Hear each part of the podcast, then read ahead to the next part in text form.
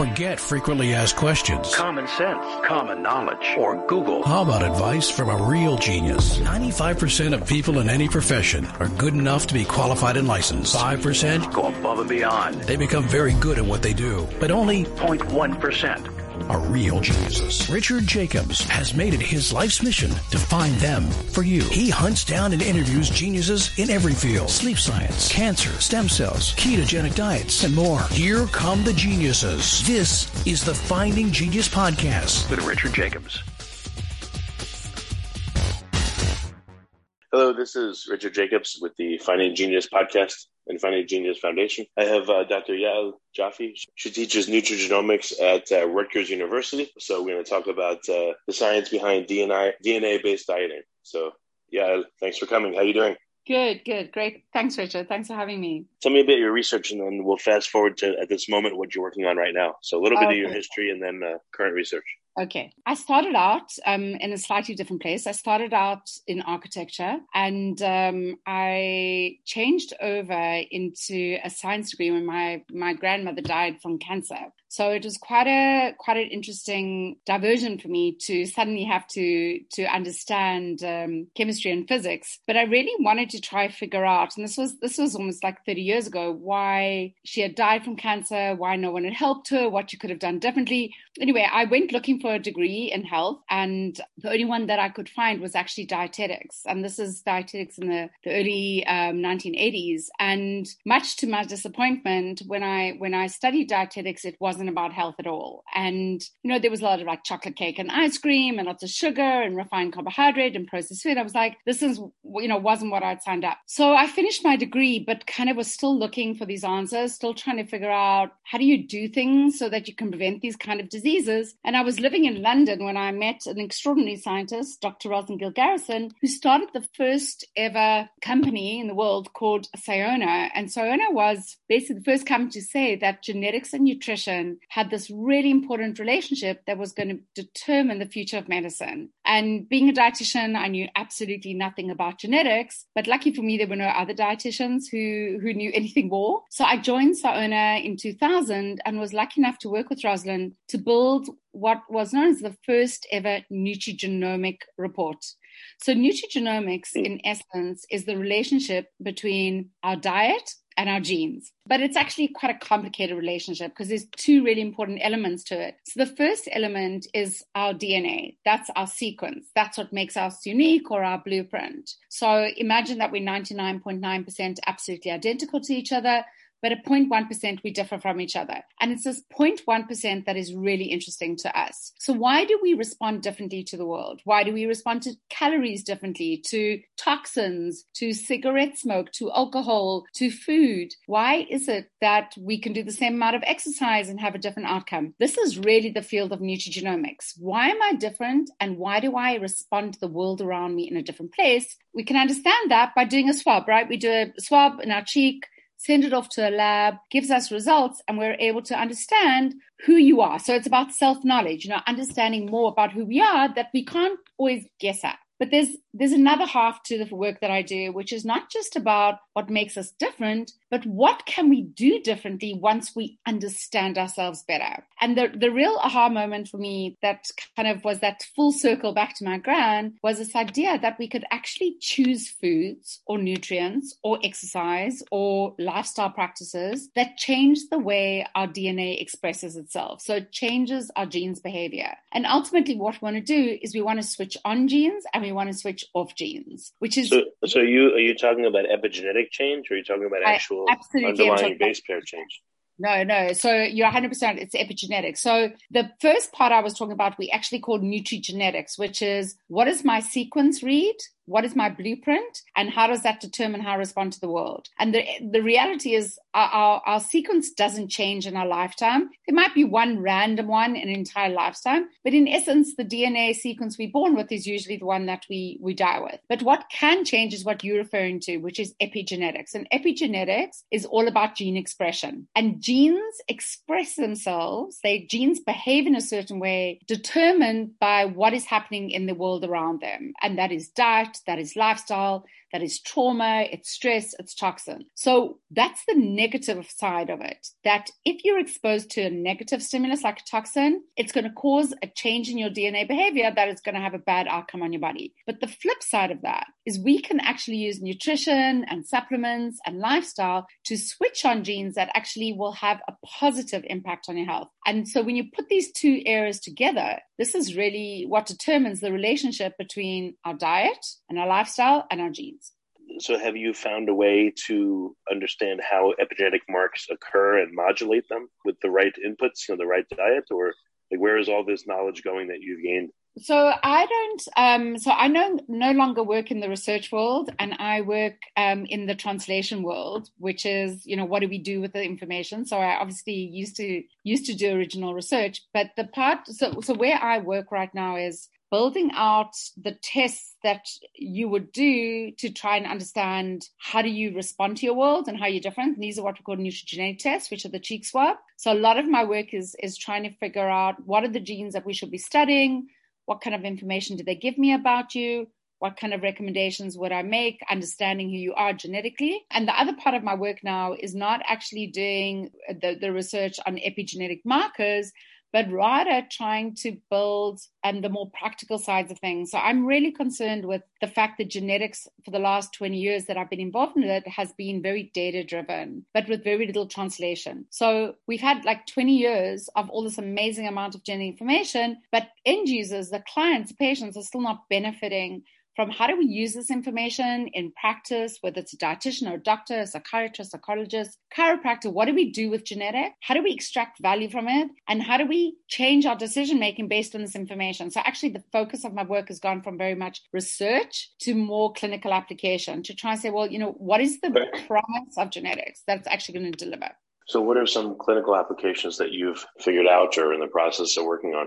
So, I mean, there's quite a there's quite a few interesting places um, to focus on, especially around disease prevention, but also disease management. But just something that's probably easier to is around energy, weight. So when I was a dietitian, I was taught that, you know, if you ate the right calories and, and, and just the right amount, and then you did the right amount of exercise, you would always lose weight. You know, calories in, calories out equals weight loss. And I think we all discovered very early in our career that that absolutely wasn't the truth. That there is simply isn't an equation that says that this amount of calories is the same for everyone and that this amount of exercise is the same. So I was always fascinated by this this idea that we were kind of setting people up for failure. That we said, like, if you do what we tell you to do and you don't lose weight, you're a failure, you don't have self control, you don't have willpower. And when I started studying genetics, and, and my PhD was actually in obesity, I came to understand the extraordinary complexity of how the body manages calories, whether it's the calories going into your body, how we store calories, or how we burn calories. And that the variability of the individual and how all of us consume calories, how we eat, whether it's binging or snacking or not eating, how even when we're exposed to food, we behave differently, how we experience hunger differently and, and, and fullness. So we might all think that we, we are hungry in the same way, but actually we have completely different hunger from each other. And, and so I started learning that this whole kind of science that I'd based my first career on of dietetics was really actually something of a failure because it really hadn't taught me anything about the people that were coming to see me and saying, I did what you told me to do and I'm not losing weight. And I was taught to go, oh, well, you must be lying to me. But actually, the reality is, is that genetics is the most insightful and exciting way to understand who are you as an individual? How do you react to food in your environment? How do you eat? How do you store? How do you burn? And how do we build that into a diet and lifestyle that is really about you and is realistic and can help you rather than kind of the old fashioned judgmental of calories and calories out. That's just one example. There are many, many, but that, that that's always the one that's easy to understand. Well, can you give me a bit more specific? So you mentioned hunger. What, what does that mean? People experience hunger differently. Like, are there types okay. of hunger, like ravenous versus peckish versus no, so it's more about the degree of hunger. So, so imagine this. So five of us, you, me, and three others, all stop eating for 24 hours. We haven't eaten a morsel of food. And we take ourselves off to the first restaurant that we can find. And we sit down and we start ordering. And we all discuss our hunger. But when it actually comes to eating, I have a burger and chips, and I'm actually done. My hunger is satiated. I feel fine. But someone else's table goes, you know what? I'm still hungry. I need another burger. Another one says, well, actually, I need three burgers. So the idea of what we think is hunger. So my hunger might be on is a four out of 10 and yours might be an eight out of 10, but we all feel hunger. So the problem with that is that when we built dietetics as a profession, we said there's a portion size for food. There's the right amount of food to make you not feel hungry. And if you eat that amount of food, you should feel full. But the reality is it doesn't work like that because we all have a different hunger and we all feel full in different ways. So we could all eat three burgers. Some of us will feel extremely full and not be able to move. And some will say, like, you know what? I can actually, if I had to, I would have another one. So this concept that we all feel hunger in the same way or that we all feel fullness in the same way is actually not true. And it's genes that determine our experience of hunger. Does that make better sense? Before we continue, I've been personally funding the Finding Genius podcast for four and a half years now, which has led to 2,700 plus interviews of clinicians, researchers, scientists, CEOs, and other amazing people who are working to advance science and improve our lives and our world. Even though this podcast gets 100,000 plus downloads a month, we need your help to reach hundreds of thousands more worldwide. Please visit findinggeniuspodcast.com and click on support us. We have three levels of membership from 10 to $49 a month, including perks such as the ability to see ahead in our interview calendar and ask questions of upcoming guests, transcripts of podcasts you're interested in, the ability to request specific topics or guests, and more. Visit findinggeniuspodcast.com and click support us today. Now back to the show. Yeah. Well, what, what about the genes change uh, your hunger perception level? So they a lot of them affect hormones. So it's going to be leptin and it's going to be leptin receptor and it's going to be ghrelin and it's so there's all these different hormones which are you know biochemical messages that change the way our brain sends messages around hunger. And it's the same around fullness. There's a there's a, a fascinating gene called FTO, which is funny enough called the fat mass and obesity gene. And what they found was that when people who had the gene variant, so version of the gene, remember we're different at, at 0.1%, were exposed to a large amount of food. So imagine a buffet those that had the gene variant for FTO were less likely to be able to control their eating behavior around a buffet compared to those that didn't have a gene. So there was a what they call a, a locus of control was lost, a loss of control when you were exposed. So those are those when you go to a buffet, you will go back two or three or four times, not because you're particularly hungry, but because there's something about the control when there's there's food in your environment. So that's a pretty major change in behavior for some people versus others, because I guess when a person that would go to a buffet multiple times is around any food, they're probably more likely to get too much of it or have a lot more than other people. Exactly, exactly. And of course, there isn't just one gene, there's multiple. So, what we do is we study, you know, in, in, in just say my panel that I've built, there's probably like 20 that I'm interested in. And say 10 of them are all telling me about eating behavior. So, some will drive snacking, some will drive binge eating, some will drive locus control. So we try and understand for an individual exactly what there is a huge amount of variance in why people behave differently about food. But what's happened traditionally is was it, it, there were different labels for it. It was greedy, it was lack of willpower, it was laziness. But no one turned around and said, actually, your genes are driving your eating behavior. Okay, that's interesting. Yeah, it's a different way of putting it. So, what are some of the top genes, or actually manifestations of them? What are the top behaviors that are affected by you know gene variations? You mentioned one that I guess uh, I don't know they, they don't have a, a good sense of satiety, so they keep eating, or you know what are the ones you've seen that are major modulators? So, one I've just mentioned now, which is around locus of control. Um, others around fullness, so they don't get as full or satiated as others, and we see that a lot in children who who just don't don't feel that fullness that their siblings might be having. We see it in hunger. We see it in how easily some store fat. So you might be eating the same amount of food, but adipogenesis, the ability to store fat and how efficiently, and that's very evolutionary, obviously, from evolutionary biology. We see it in the ability to burn up energy. So one thing I was taught as a dietitian was metabolic rate, that some of us are very efficient at burning up energy. And that is absolutely true. And that is also driven by genes and not some, some it's around what we call sedentary metabolic rate. So just kind of sitting around, but for others, it's an exercise. So you, you can have a look some really extreme endurance events and still find people who are quite overweight or obese doing endurance events that despite the extraordinary amount of exercise they're doing, they're just not burning up, you know, burning up the calories. So that's another way it can manifest. So there's genes that are involved in all these biochemical pathways, which are changing how we're responding. So when you're working with a patient, you don't want to just say, you know, well, what are you eating and how much are you exercising? You actually want to understand all the things I've mentioned appetite, hunger, satiety, storage, uh, expenditure, burning, all those things to really get a sense of what is that that what is that reality? So and they've shown this in some fantastic studies where they've put them on like the same weight loss program same calories in same calories out lots of exercise for two years 24 months. And the end of it you know they, they divided into four groups because they lost weight so differently. They gained weight so differently. And in the one group they never even lost weight despite the fact that they were on reduced calories and increased expenditure. So we really know this to be true. If you like this podcast please click the link in the description to subscribe and review us on iTunes. That's really interesting. So, what are the? Uh, do you have like a list now? So, when someone comes to you, do you first have them sequenced, and then based on their particular makeup, you can tell them what kind of a diet might be more successful for them? Yeah, ab- absolutely. So, I build genetic tests. That's what I do. I mean, that's my current company, 3x4 Genetics. And in this genetics test, where we test for 134 genes, but across activity, health, systems, energy. So, I was just talking about only one piece, one one sixth of the whole test we do a cheek swab, we send off to the lab, we come back.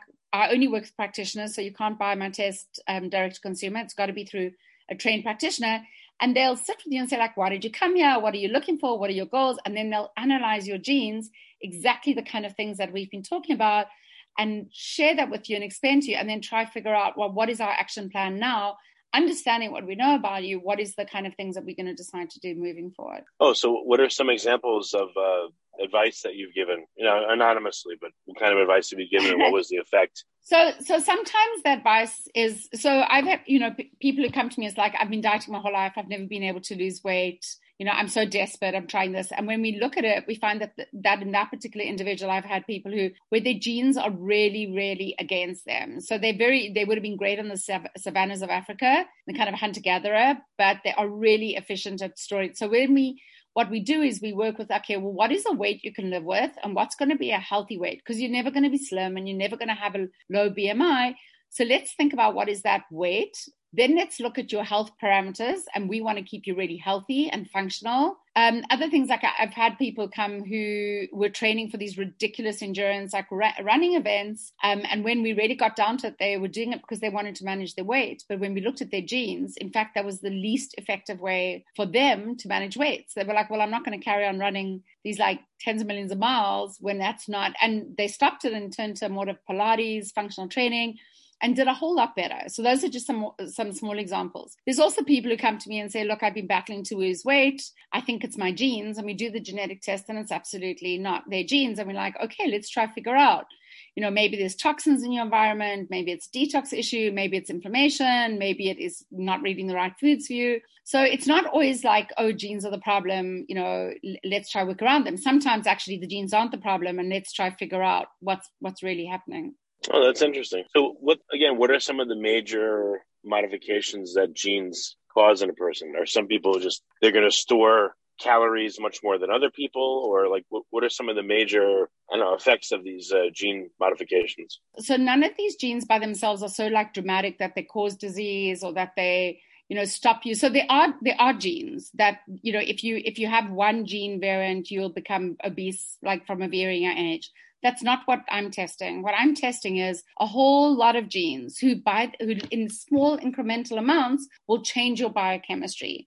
So they will change exactly how you how you your so so genes around leptin. Leptin is one of the most important genes around how fat is stored and how you gain weight. And and leptin receptor is another gene which works the other way that is very important. We look at things like um, addiction genes that um, you can actually addiction is really an interesting thing which is very very genetic And in some people, addiction manifests as eating and overeating and binge eating. And some people it's alcohol and some people it's gambling. So we can we can those genes will change your brain chemistry where you're looking to upregulate dopamine and serotonin, your brain messages all the time. And there are different ways of doing that. So for some people, you'll try and switch on your dopamine through eating, especially carbohydrates and sugars. Some other people will do it through alcohol. So those kind of genes can have a severe impact on eating behavior. And it's really driven by these, by neurochemistry, really neurotransmitters. Others really are about the ADRB2s and ADRB3s as your adrenergic receptors, which are really about switching on that metabolism, switching on the ability to be able to burn up calories where the gene isn't switching on, isn't making enough of the protein that's going to be able to do that.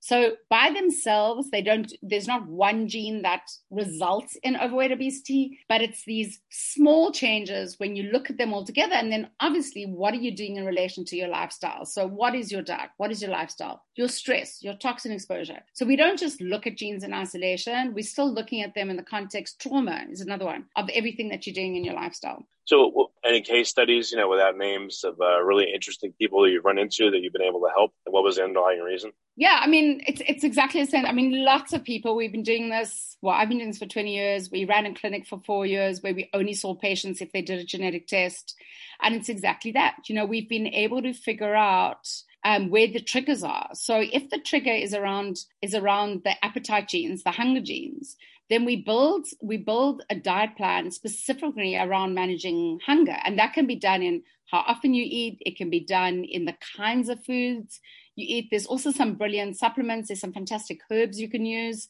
that try and manage hunger. So um, a lot of behavioral work that that has been really successful. So we've we've had lots of patients where we've used behavioral therapies to try and manage eating behavior. When we can see that the brain biochemistry is driving them to eat with the dopamine and serotonin, you might want to. We, we you know we often brought in a psychiatrist or a behavioral therapist to help build more behavior, behavioral changes around triggers. And then obviously there's certain foods that would also trigger that refined carbohydrate sugar. So how do we manage that? We use a lot of herbs. So I can't think of any one because I actually haven't seen patients for a few years. Um, and I mostly build genetic tests and teach most of my work. But we've we've had a lot of success in, in those kind of patients. When you say you build genetic tests, what, what does that mean? Like what, what's involved in building one and so I have a company whose job we we so I build genetics. So I decide, well, not just me, but what we want to do is we want to have a look at the scientific literature and we want to see where are these what we call gene variants or polymorphisms. These are these spelling changes in our DNA sequence that we're born with, that we inherit. What are the ones that are in the scientific literature that are be- best researched and most clinically useful that I would want to put into a genetic test?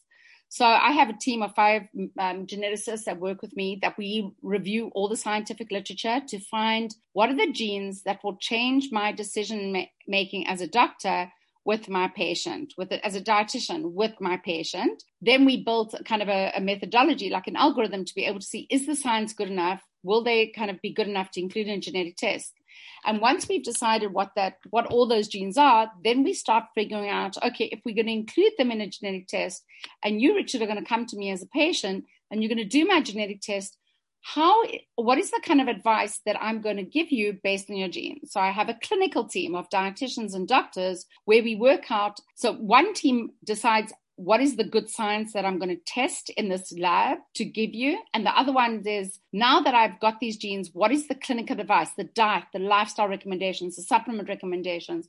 What are those recommendations I'm going to give you? And then we take, so we build a test and then we train and teach practitioners how to interpret that test and use it with their patients. So that is that is predominantly my work now, which is teaching practitioners how to integrate genetics into clinical work, which they don't learn at university in any way, doesn't irrespective of what their their degree is. And the other part is, you know, as I say, is building a genetic test. So we have, have this company, 3x4 Genetics, and we have a test that finds out all these things that I've been talking about about you. So, what are some of the new tests you're building? And you know, you've been doing this for a long time. So, what's what's new about it to you? So, what's new is uh, over my 20 years uh, is that about four or five years ago, I realized that one of the fundamental mistakes that I had been making, and that most pretty much every genetic test I had done, but all other companies had also made, is that they would analyze these genes and they would make a, a recommendation just on a single gene. Pretty much where we started out, which is say I, I told you about this gene FTO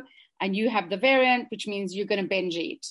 And then they would recommend, give you a recommendation and give you a supplement. But actually, I realized about four or five years ago that that science really wasn't accurate, that you cannot make a recommendation on a single gene. You actually needed to look at the ecosystem of all the genes that were in the biochemical ecosystem. So, what was happening so let's talk about glucose and insulin. What, what are the genes that drive glucose and insulin in your body? You can't test one and make a recommendation. You actually have to test all of them. And then you have to build what we call a polygenic risk score. So where you, you, you score each one of them into a total score. So you will come to us, you will do a test, we will test all your genes and you will actually get a score for every biochemical pathway.